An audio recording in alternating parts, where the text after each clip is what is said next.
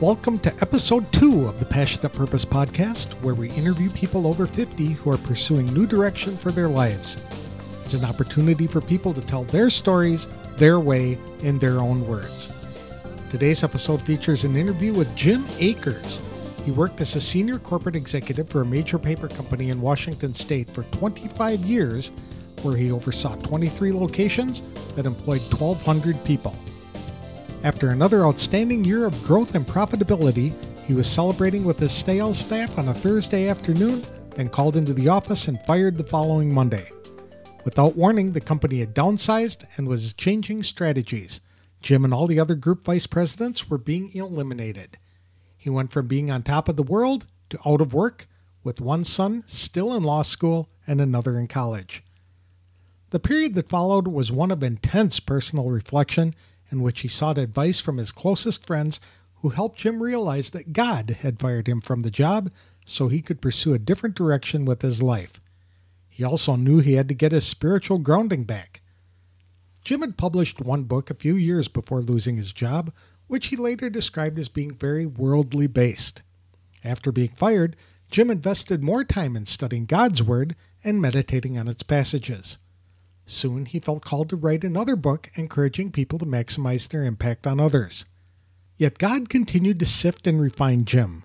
During his studies, he realized that of the 2,930 people mentioned by name in the Bible, there was enough data on 100 of them to know how they finished. A majority of them failed later in life.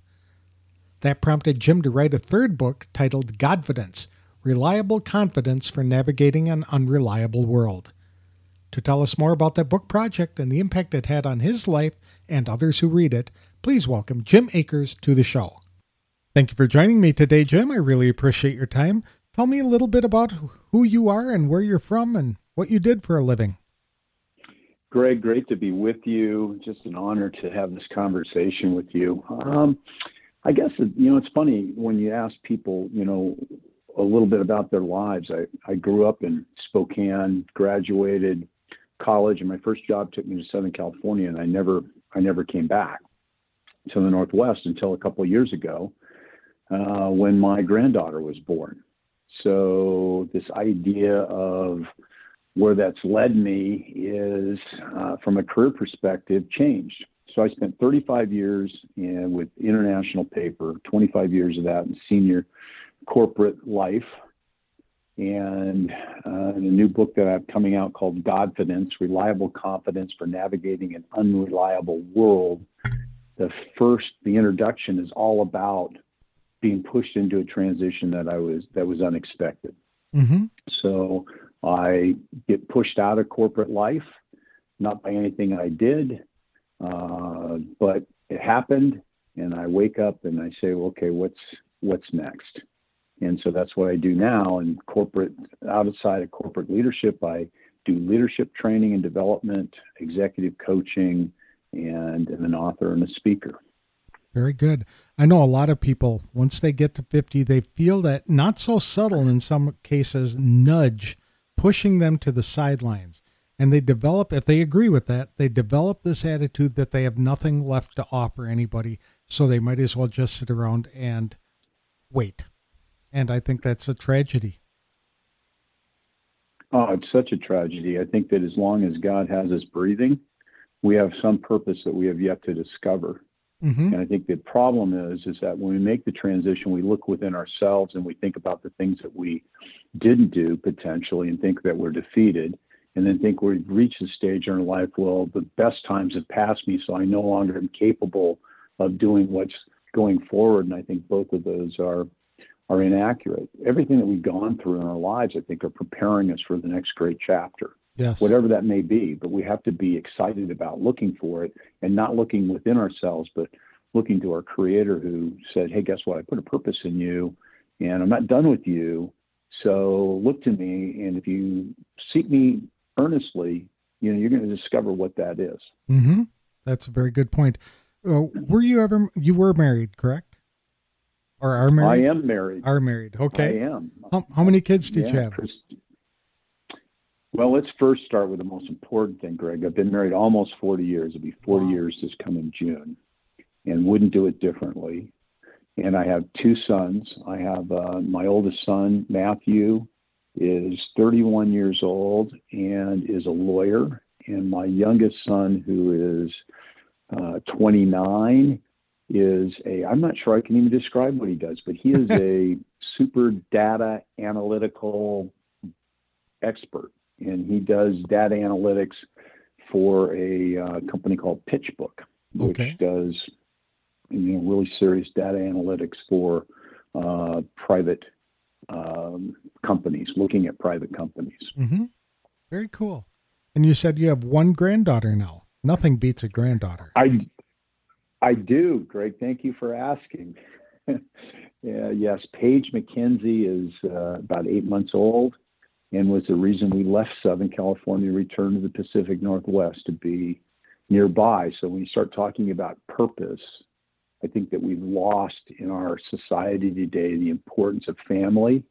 God created us for community, He gave us family, and nothing better than grandparents who can pour into the lives of their of their grandkids and I think also give those parents a, a little breather from time to time so they Mhm. can be better parents because they're energized and have some rest and all that kind of good stuff. So awesome to be nearby her. That's a very good point.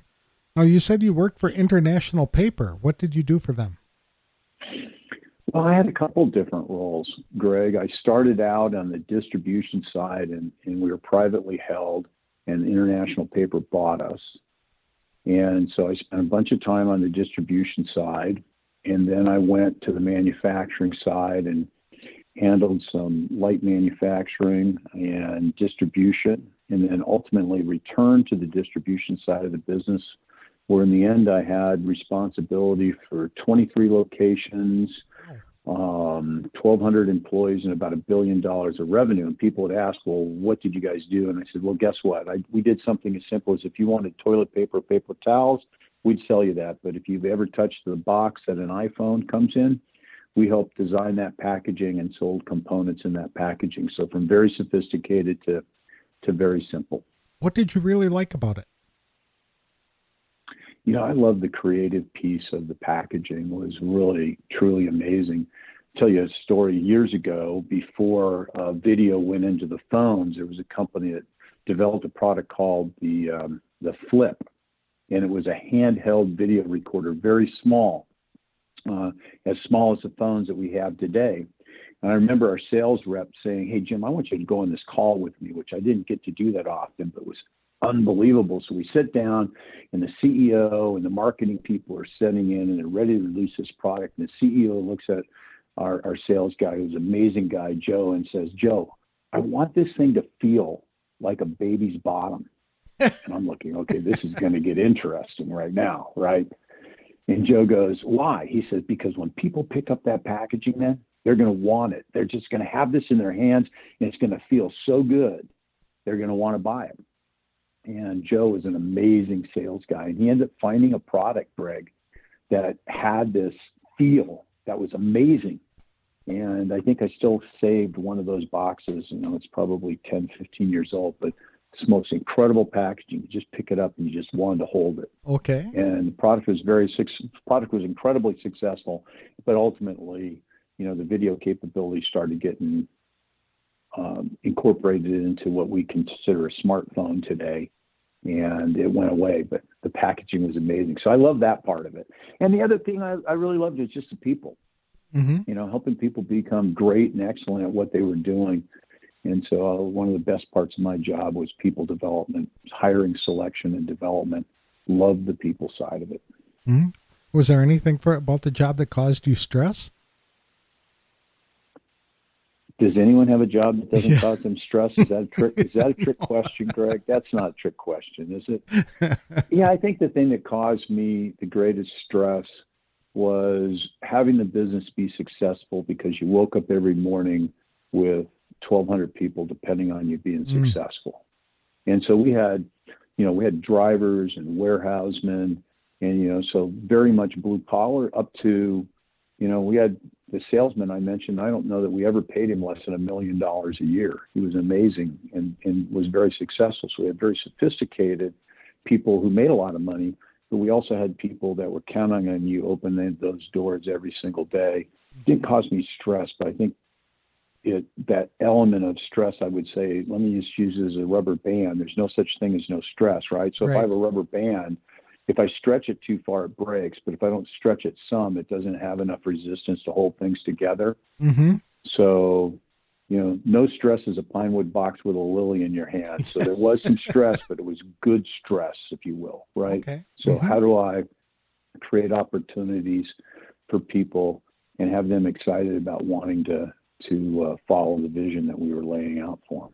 I've heard that type of thing from many entrepreneurs over the years that uh, just the the stress of all of the people that they employ relying on them to make the right decisions and to move the business forward to keep it in momentum that that causes a lot of stress for them. Well, it's you think about this in the sense that if you care about people at all, so if you think strategy in and of itself is connected to success in business by people, you have to have people. It connects the two. So having them want to be part of something great requires you to build something great. And I think that one of the things that is a, is a great challenge to, to anyone is that once you've been successful, how do you keep being successful? Mm-hmm. right? So if you've been to a mountaintop, you've seen some valleys, you want to stay on the mountaintop, but life's not that way. Right. I think God gives us mountaintops experiences to inspire us, to have us see what He has so you can get up high enough and see what He has available to us so that when we go into the valleys, we know that He's still there Mm-hmm. and He's calling us to something greater. And He says, I'm not going to abandon you there, right? That's a 23rd Psalm. You know, even though you go through the valleys, He's there and He's with us. And those are things I think make us make us better and prepare us for these for these next chapters. So I think embracing those sometimes instead of resisting those times where lives are, are really difficult or stressful is recognizing God's in the middle of it, sovereign over all things, right? And Exactly. here I am. I haven't abandoned you. I'm with you. And and I would I would phrase it this way because I talk about this in my new book, Godfidence. Is for a long time, Greg, I used to ask God why He put me in these circumstances. Mm-hmm. took me a long time. Now at age 62, He's not going to tell me why. I might get some glimpses, right? We get some glimpses, Mm-hmm. but He's not going to tell me why. I think the better question is what. Mhm. What do you want me to do with this, Lord? Where are you leading me? And I'm going to trust you in my next step. Mm-hmm. That's a very good point. Uh, have, do you have any hobbies that you like to pursue? Greg, I love golf. Okay. You know, my wife would tell you the weather here in the winter in the Pacific Northwest isn't really conducive, but I've played. And my wife says she didn't realize that I loved golf that much that I would go out and play in weather that's not ideal. But Mhm. I do. I do. Love love to golf. Okay. You can always come down here and join me in uh, Arizona if you ever get tired in the winter. And we've got our golf courses open all the time. I know. I love I love the Arizona area. I'm coming down. I'm coming down in January. I have a client there, so I told him he has to invite me in the winter. So that's a that's important. You got to get out of the Pacific Northwest, the Seattle area. you know, between December and March, you just have to. Right, So I'll, I'll plan on that. I'll plan on that, Greg. But Mhm. golf is a is a passion. I, I took it up a lot. You know, I, I played when I was an adult, but one of the things you talked about the stress of career is that a lot of times when you're managing a lot of people in a big organization, you can think about your life is that you're pushing on a string. You know, you just hard to make progress because you're trying to move a lot of moving parts. But with golf, it was two things. One, it was just me, and the results were mine, nobody else's. Mhm. And the other thing was is late in the afternoon or early evening, it was thinking time. I just go out and really wasn't focused on the score or anything else. It was just taking a walk and and getting an opportunity to clear my mind. And I still do that. It's one of my favorite places to think is on the golf course. And to be outside. That's very therapeutic in itself. Exactly. Mhm. It's just you know a good thing for us to do. And even when the as I said, the winter bad in Seattle, it was just getting out of the house and and uh, experiencing some some friends and and and being in a in a beautiful place, uh, always a good thing. What types of books and movies do you really enjoy? Books, business, uh, faith-based. I'm just looking at my new library since we moved, and you know, one of the things I always heard was, and and believe is that one of the greatest gifts you can give your kids and grandkids is a great library. Now, a lot of things are certainly electronic, and I do read electronic, but I love the feel of a book in my hand. Yes.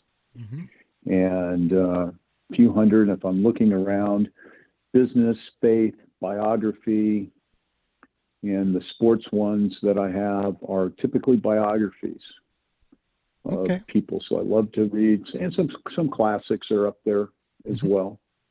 Kept um, in this move, Greg is kind of funny. I still had some textbooks from my college days, and I looked at them and said, you know, this is no longer expertise. This needs to go. We've advanced since this stuff. Mm-hmm. Yeah. That's, And and movie wise, um, hey, I like uh, fun, family, inspirational type stuff. Some stuff that's funny. So there's still stuff that's classic. So, you know, Ferris Bueller's Day Off, I could watch that almost every day. Remember the Titans, I could watch that almost Mhm. every day.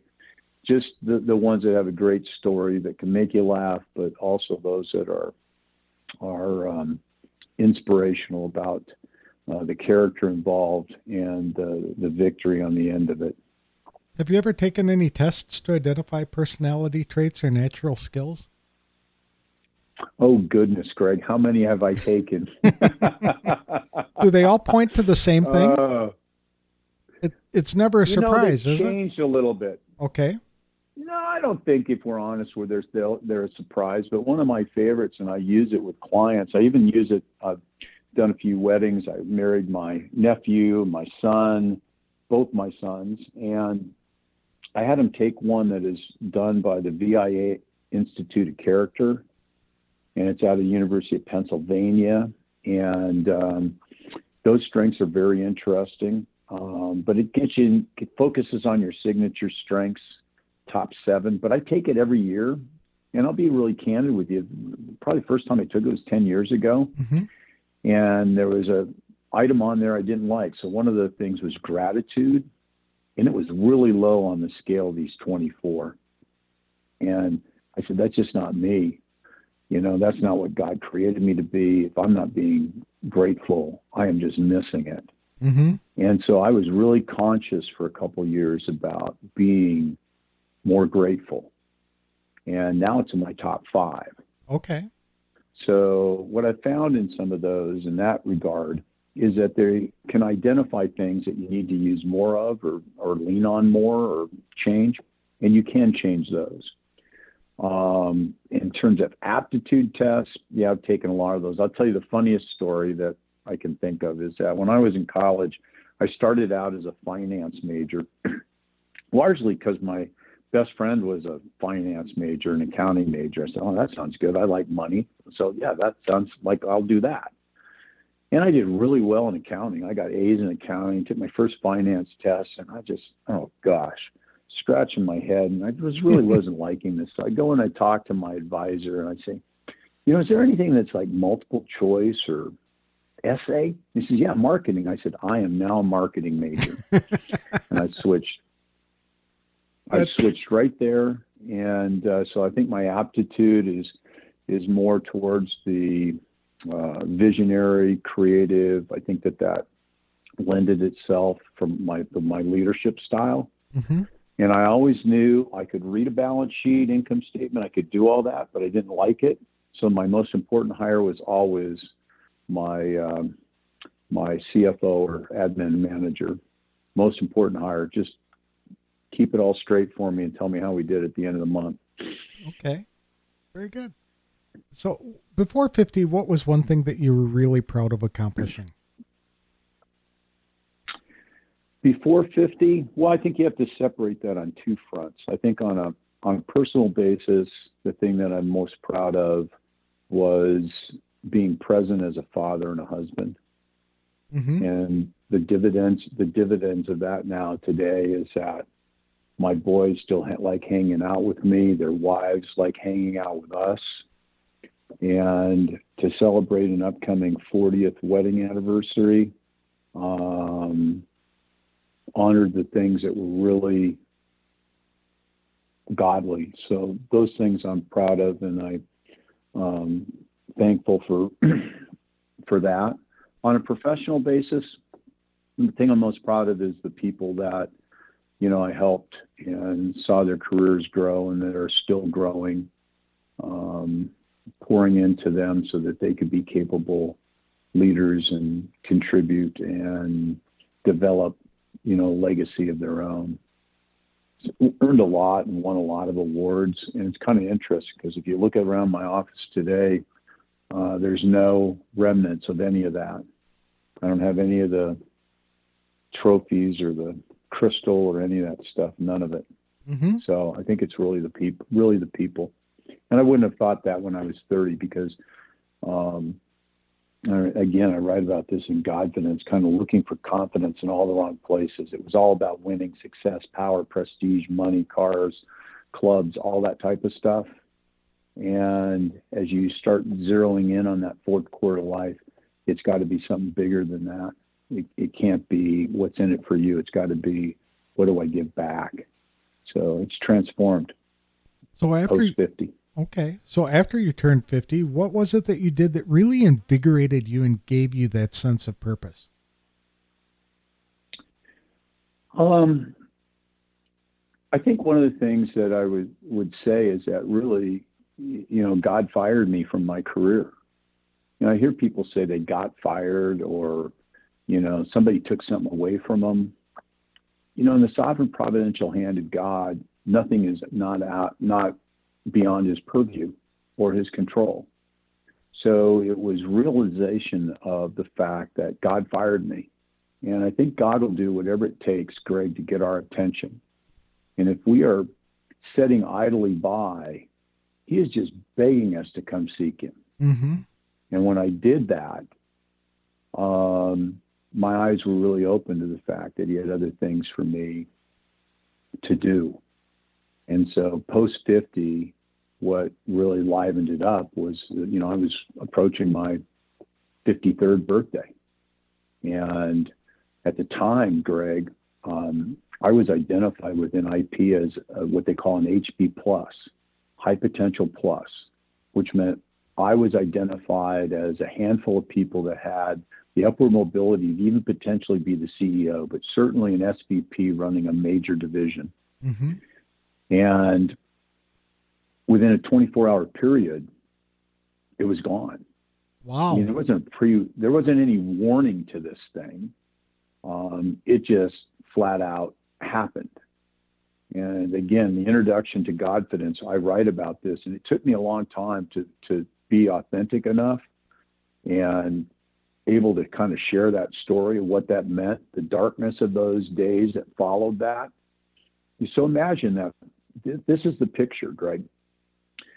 On a Thursday, I have my all my sales team, probably about 300 people, our CEO, um, everybody in a room celebrating. We've just completed this great year, and we're awards and we're handing things out, and we're on the top of the hill, right?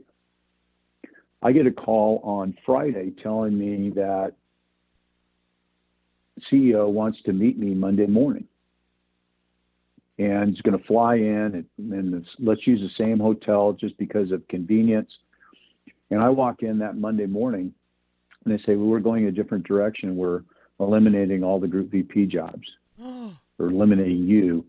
And we're done. We're done. My 35 year career is over in that fast. Wow. So I walked, I walked in, thinking, well, here's where I'm going, and you know, this is, you know, what's the next step, and it's gone, right there. So 53 years old, and then the provisions that I think that all along God prepares you for these things. Um, it wasn't a financial hardship at that time because my wife and I had been, you know, valiant savers and you know, at the time, but I do remember that day. I had to call my son who was in law school and my younger son who was in college and say, guess what? Mm-hmm. Um, and that's not what they pictured. It's not what anyone pictured. Uh, but at that time, uh, I had to take a step back. And interesting enough, I wrote a letter, Greg, to 10 men who I had utmost respect for, some from business, some were from my church. And I just asked, laid out the story very honestly and said, Can I meet with you and have a conversation with you? And that was very helpful. It took me a while to work through that. But it, what I came to the conclusion was, is that the next things that I were going to do, one, it had to be kingdom enhancing. Mm-hmm. Number two, it had to be um, a purpose that I believed in and was excited about. And the third thing it had to had to have was it had to be with people that I would enjoy being with and I could pour into and they could pour into me. So those are the screens that I have maintained now for almost 10 years about the things that I get involved with and and, and very much the reason why I'm speaking to you today because mm-hmm. I think it fits those three three criteria. Super. Well, thank you very much. I appreciate that. So, when you got fired, that had to take the wind out of your sails. And how how long was that transition before you really started moving then into something something else? I mean, a lot of people would be tempted to just sit back and lick their wounds and live off of their, you know, investments and things like that forever. Well, I think it took it took a long time. So you think about the book Godfidence coming out, you know, in the next couple months I wrote a book prior to that, which really made me look really tough on the outside. Greg, so if you knew me, um, and people even knew me well, could look at the exterior and say, ah, Jim's got this. He's confident. He's, you know, not a problem. But on the inside, it was turned upside down. So the element of the confidence that I had was all worldly based. Um, and as a result, you know, I thought I'd just do what I always did, right? Just dig in, set a couple new goals, grab this thing by the tail, and beat it. Mm-hmm. And the more I did that, the more defeated I became. Yes. I just, it just, there wasn't anything there. Um, and so I remember picking up and a lot of this again is is is context for the introduction to the book but i i write about this is that i had a i had a bible that i i believe i probably got for confirmation or graduation. I was probably 16 years old. So i've, I've had this bible now for nearly 40 years right? Mm-hmm. so it had lots of notes in it and and lots of underlining. And so you go to jeremiah 29 12 for I know the plans I have for you, which is a verse I'm sure you and your listeners are going to be very familiar with, right? Plans to prosper yes. you, mm-hmm. et cetera, et cetera, right? Well, that was underlined, but I'd never gone any further than that. But what's really interesting is that that verse is conditional because starting in verse 13, it says, and then, and then, yes. you know, the word then, which is a conditional phrase, and then you will come to me and you will pray to me and you will find me when you seek me with your whole heart. Right. Oh, okay. So I've been going off on this path. So this this journey then took me as I said I just really needed to get my my spiritual grounding back. So the recovery was largely, Greg, this whole idea of seeking God, praying, and looking for them and really surrendering myself. So I got better as soon as I quit. Oh, oh really? You know, oh, yeah, right. I know what yeah. you're talking about. Was there any yeah. challenge? internally quit. Quit, quit trying to manage my world and trying to fabricate something on the outside that I wasn't on the inside. Allowing God to be the guide and truly surrendering to that direction as somebody who has had purpose and a lot of responsibility and things like that in the past with the international paper and with family raising kids and things like that was it a tough period to be waiting for god to show you the next to, for for him to open the door for you to walk into the next chapter? Yeah, it was very quiet because you know when I left, as well as as I had done, people thought, "Oh, Jim's going to be back working someplace in the industry immediately. The phone's going to ring off the hook." Greg, the phone didn't ring at all. Right. 0 Mhm. and I had resisted, you know, any outplacement work because I just was okay. I'm going to give this to God, and you know, I want to write. I've already written a bunch of stuff, and I was already an accomplished speaker, and you know, all this stuff.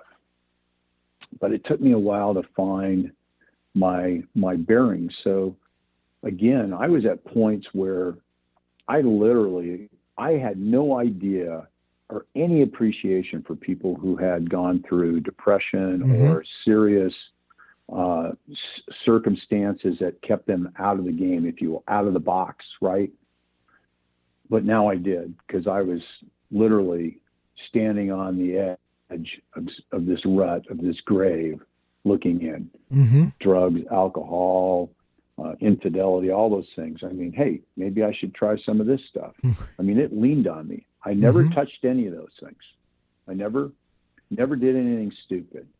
And I think that's by the grace of God Mhm. that, you know, looking up every morning and saying, I'm not enough today, Lord, but you are. And that went on for probably a good three years. So from the point of departure from International Paper to the release of Tape Breakers, my first book was almost three years to the day. Mhm. So my release was on March 3rd, and three years later, on March 1st, I released Tape Breakers. And so that I went through that journey of writing, and that was process. But I think that was step one for me, Greg, because that was the still the outward confident Jim writing. And I still stand by all the stuff. People have looked at it and said, well, there's a lot of what's behind this, and and the faith element comes through. Now, you know, another four years of Godfidence coming out is if what I would say is a sequel to Tape Breakers. This is the rest of the story. This is the broken nature of Jim, allowing God to interface in his life, refocus his attention, refocus his purpose, and um, put a new put put his foundation under me versus my own. And when does Godfidence come out?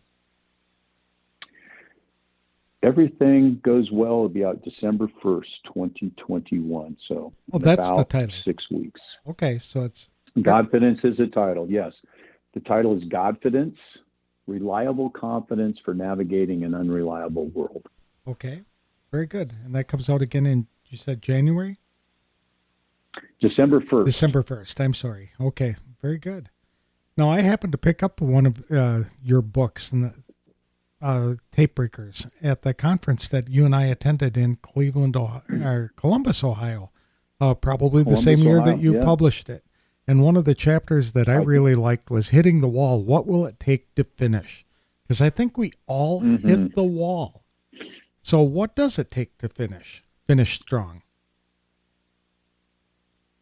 Well, I'm going to preface this by saying a very interesting study that was done by the uh, Fuller Theological Seminary. Greg, they looked at 2,930 people mentioned by name in the Bible, and upon close examination, they found that there's adequate data on 100 of these people to evaluate how they finished. Interestingly, the majority of the people failed. Fail. And they didn't fail early in life, they failed. They failed late in the life. Okay, so you think about how could that happen? I mean, these were godly men and women. I mean, they knew God, they knew his plan, they were instructed, all those things, but yet they failed. Why is that? Well, they turned their focus ended up ultimately being turned away from from God and his goodness. I mean, probably the best example you could use is Judas, but I mean, there's a number of them throughout. Somebody who did finish well would be Job, right? Mhm. Never failed to honor God and celebrate what God was doing, even in the midst of his tremendous pain and disappointment in his life. So I think the Mhm. thing that I've discovered, and it's not brilliant in any way, but it's really pursuing God and laying everything uh, out for Him and accepting that direction. So here's one of the things that I've said, especially when I'm speaking to groups that are, let's say, 50 plus, 60 plus, is that our platform may change, our audience may change because of where we're headed in our life.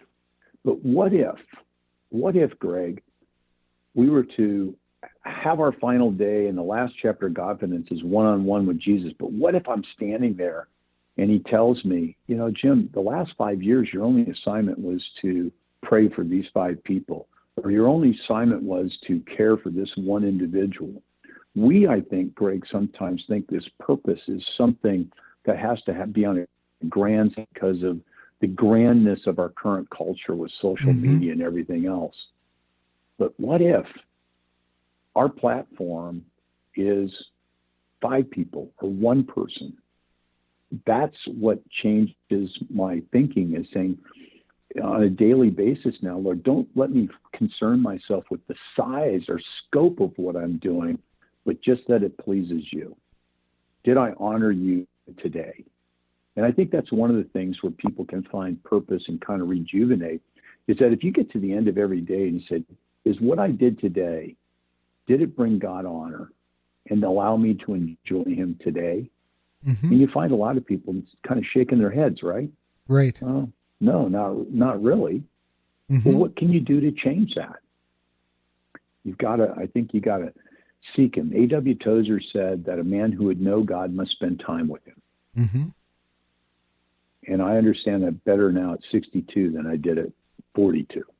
I know a woman out east uh, who loves horses, and she retired and invested her life in helping a young girl fall in love with horses as well. And she became a competitive rider and went on to win a number of competitions and things like that, and then went on to college and moved on. And she's starting over with another young rider and it's just that one-on-one content or uh, context gives her purpose and we know it's life-changing for these these gals oh and you th- absolutely you think think about what you're doing now what i would do with anyone and say okay what has brought me to age 50 or 60 and what are all my experiences what if i took all of my life experience good bad right and I poured that into one writer or right. one athlete or one student or whoever that may be. Single mom. Mm-hmm. I mean that single mom. I mean it, it just my tingles just just thinking about that. Uh, what you have.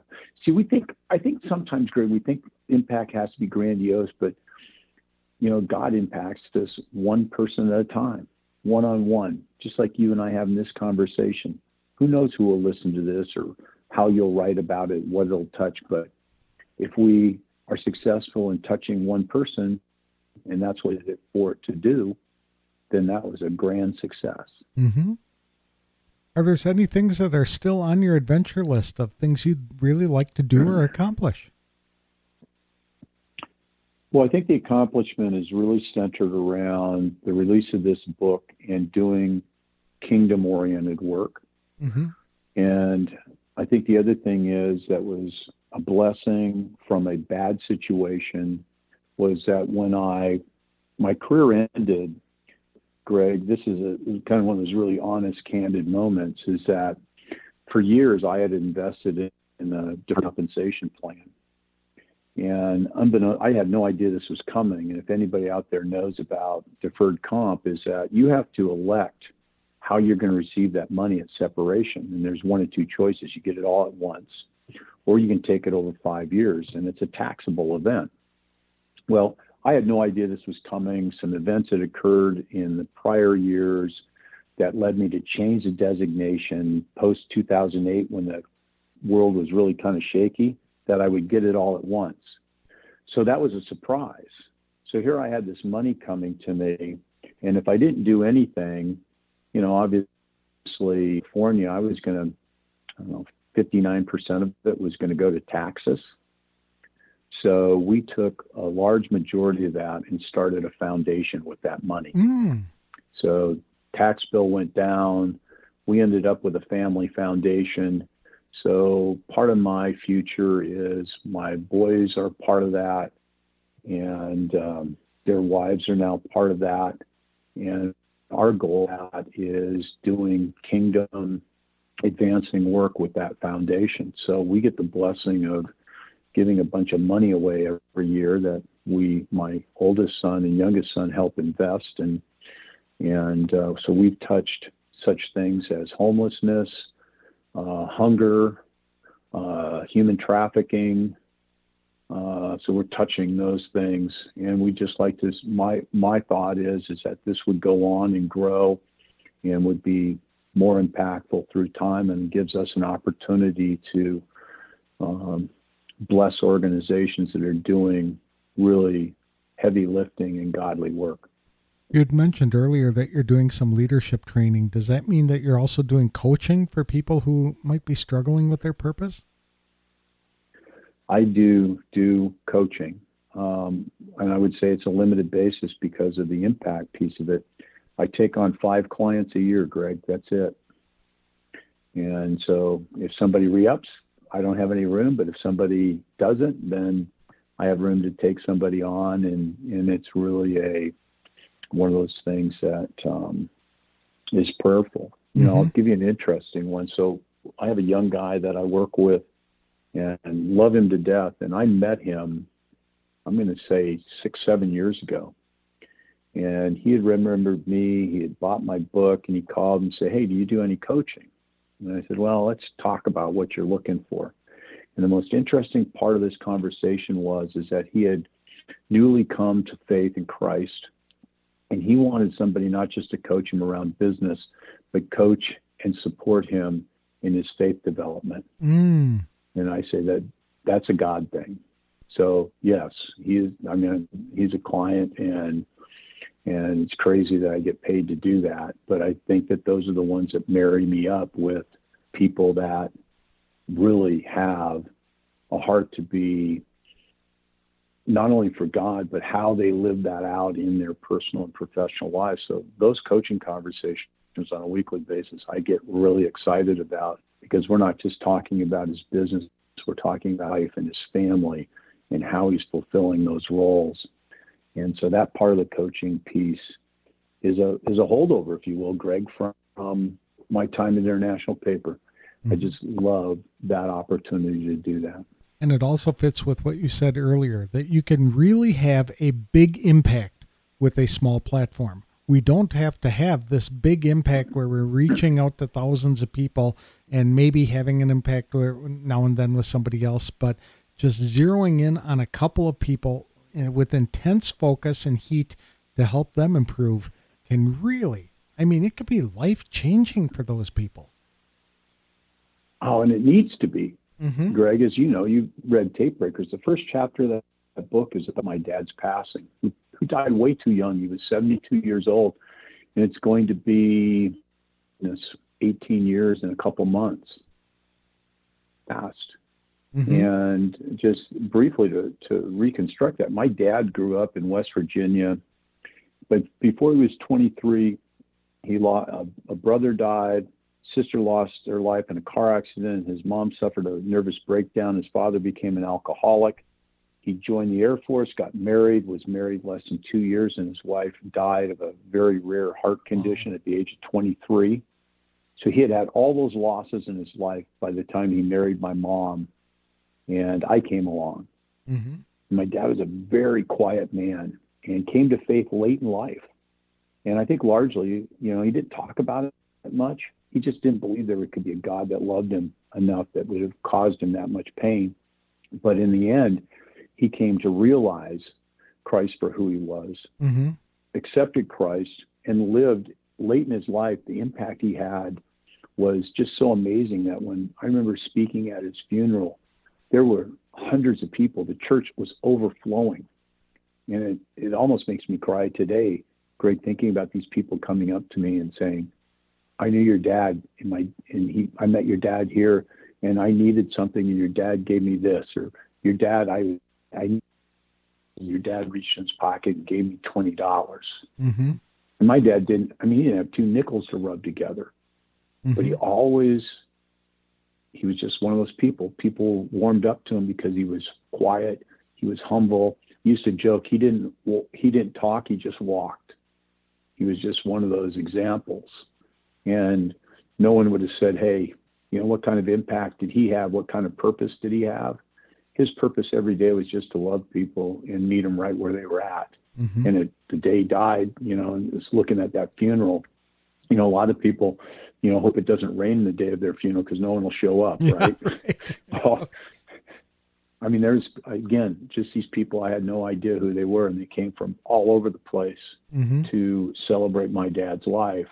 And so that was that in, example because Tape Breakers is about impact, and Godfidence is about impact, and that's what you're doing, mm-hmm. and the mm-hmm. people you're talking to, and the people you're trying to inspire and and and move forward with purpose is that there is something that you can do today that will touch somebody's life and may change it forever. And hopefully it's kingdom in- influencing. That's right.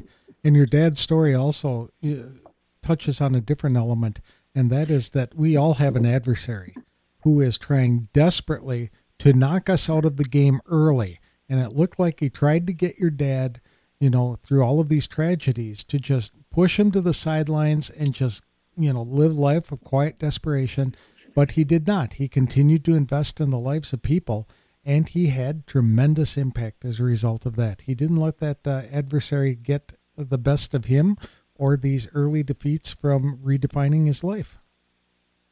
Amen. Mm-hmm. You know, I think about that too, Greg, is that, you know, most men who go through that and then remarry and have kids, I should have, by statistics, right, been raised by a single mom. Mm-hmm. He would have not have completed the journey he would have quit, but he didn't. Mm-hmm. I mean, he was just steady. He just walked it. And so uh, I'm so thankful to have had that example, even an example of somebody that struggled with this idea of faith, right? In mm-hmm. the sense of, you know, truth ultimately rises and, and God uses all those things for good. You never lean into somebody that's going through a tragedy and tell them, hey, Romans eight twenty eight says, you know, God works all these things out for good, not in their heartbreak, right? Mm-hmm, but right. you can look back on it. We can look back together and we can see you've had them, I've had them. Yep. We can look back. You know, I think about if we go back to March of of uh, 2013 um, mm-hmm. and my heartbreak, if somebody had come along and wanted to, you know, start quoting scripture to me, I might have, you know, whacked him in the side of the head. right. It's not what I wanted to hear then, right? Yes, absolutely. But I can look back on it and say, okay, Lord, I see what I see what happened. Mm-hmm. And you always you are good. God, you are good. And you were watching over me in all those moments. And um, anybody that's out there that thinks that they're they're done, I've gone as little as as looking at folks and saying, maybe your job is just to pray for one person. Mm-hmm. Right. I mean, you can pray. Can't can't. That's purposeful, mm-hmm. right? Yes. A man or woman who will pray is powerful. Very good. Let me ask one final question. What advice would you give to people over the age of 50 to help them either identify or pursue their passions? Boy, Greg, that is a great question. The first point that I would make is if you know Christ and haven't really dug into deepening your faith, pursue Him with your whole heart and ask Him to guide your steps. And it's something as simple as getting up in the morning and saying, What's my next right best step that would bring you glory today? I love that question when I'm coaching. What's my next right best step? That'd be one thing. And the second thing would be is that serve. Serve.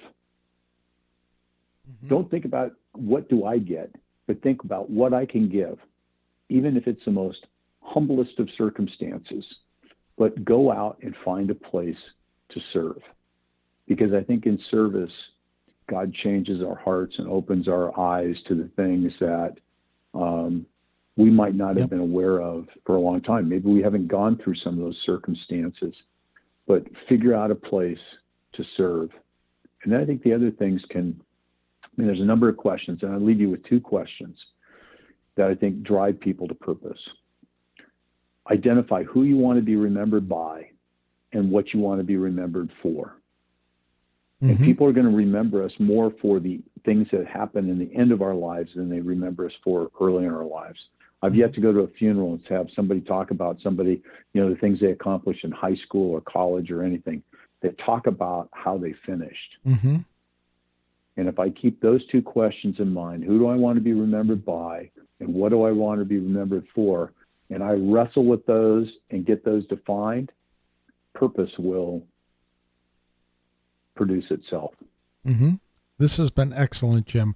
I really appreciate you opening your heart and sharing this this story with me. Uh, I, I am certain that it's going to bring a lot of inspiration and hope to other people who have also found themselves suddenly cut off from what they thought was their life purpose, their their existence, you know, their job or whatever their identity, and then only to be ushered in over a slow but deliberate process into a new chapter of their life in which they are giving of themselves and that's bringing more purpose to their lives and helping other people.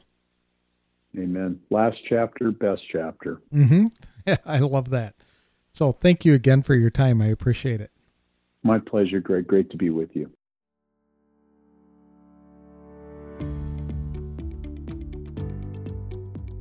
Jim Akers has a really compelling story with which a lot of people over the age of 50 can relate. They're chugging along almost on autopilot as they go from one event to another. Then something happens to derail their lives. Perhaps it's a major illness, the death of a close friend or relative, or a job loss. Maybe everything they worked hard to achieve for so long suddenly disappeared through no fault of their own. They're forced into a transition they didn't ask to make. Like Jim noted, when that happens, we have a choice on how we can respond. We can sulk, withdraw into our little comfort zone, and blame God and everyone else for our predicament, or we can pivot and realize that as long as we're still breathing, there is a purpose for our lives. Rather than looking within ourselves or to others for answers to our questions, we need to turn to our Creator to discover the purpose He has for our lives going forward. There is a reason we have the skills, talent, and abilities we do. There is a reason why we have had the experiences that are unique to our lives, both good and bad. All of it makes us uniquely qualified to do something to make a difference in the world and in the lives of others. After turning 50, life is no longer a game to see what we can get out of life for ourselves. Rather, life becomes a mission devoted to what we can give to others. It's not complicated because it really doesn't require a lot of effort to mentor someone else who is currently facing a similar struggle to one you had endured at some point in your life. For people struggling with a sense of purpose, the magic of mentoring can be an easy solution. In the interview, Jim encouraged listeners to ask yourself if I took all of my life experience, both good and bad, and poured that into one person, like a single mother or a young athlete, could it be a life changing moment for both of us? We often think impact has to be grandiose, but God often wants us to impact just one life at a time. If you don't believe me, ask yourself which people had the most positive impact on your own life. Chances are it was somebody who probably provided a little extra time and attention. Today, Jim selects five people to provide one on one coaching services every year. He works with people to strengthen their businesses, but more importantly, to develop their faith. For anyone wanting to find and pursue their God given purpose, Jim offered some advice. When you get up in the morning, simply ask God, what's the next best right step that would bring you glory today? Then get busy doing that, Jim explained. Also, look for ways to serve others without thinking about what you can get in return. Even if it's the humblest of circumstances, figure out a place to serve. Finally, identify who you want to remember you and what you want to be remembered for, Jim said. People will always remember us more for things we did near the end of our lives than they will for what we did when we were younger. Answer those questions, and your purpose will produce itself. To connect with Jim, visit www.jimdakers.com. J I M D A K E R S.com. If you'd like help in identifying a purpose for your life or to get help in planning your next steps, I'm offering a complimentary brainstorming session to members of the Forward from 50 Facebook community. For details, connect with me on Facebook or visit www.forwardfrom50.com. That's all for this week's show. Next week, I'll be talking with a woman who faced a serious medical challenge in her life that baffled doctors. It caused her to do some research on her own to find answers. Today, she helps others to live longer through a healthy diet and better lifestyle choices.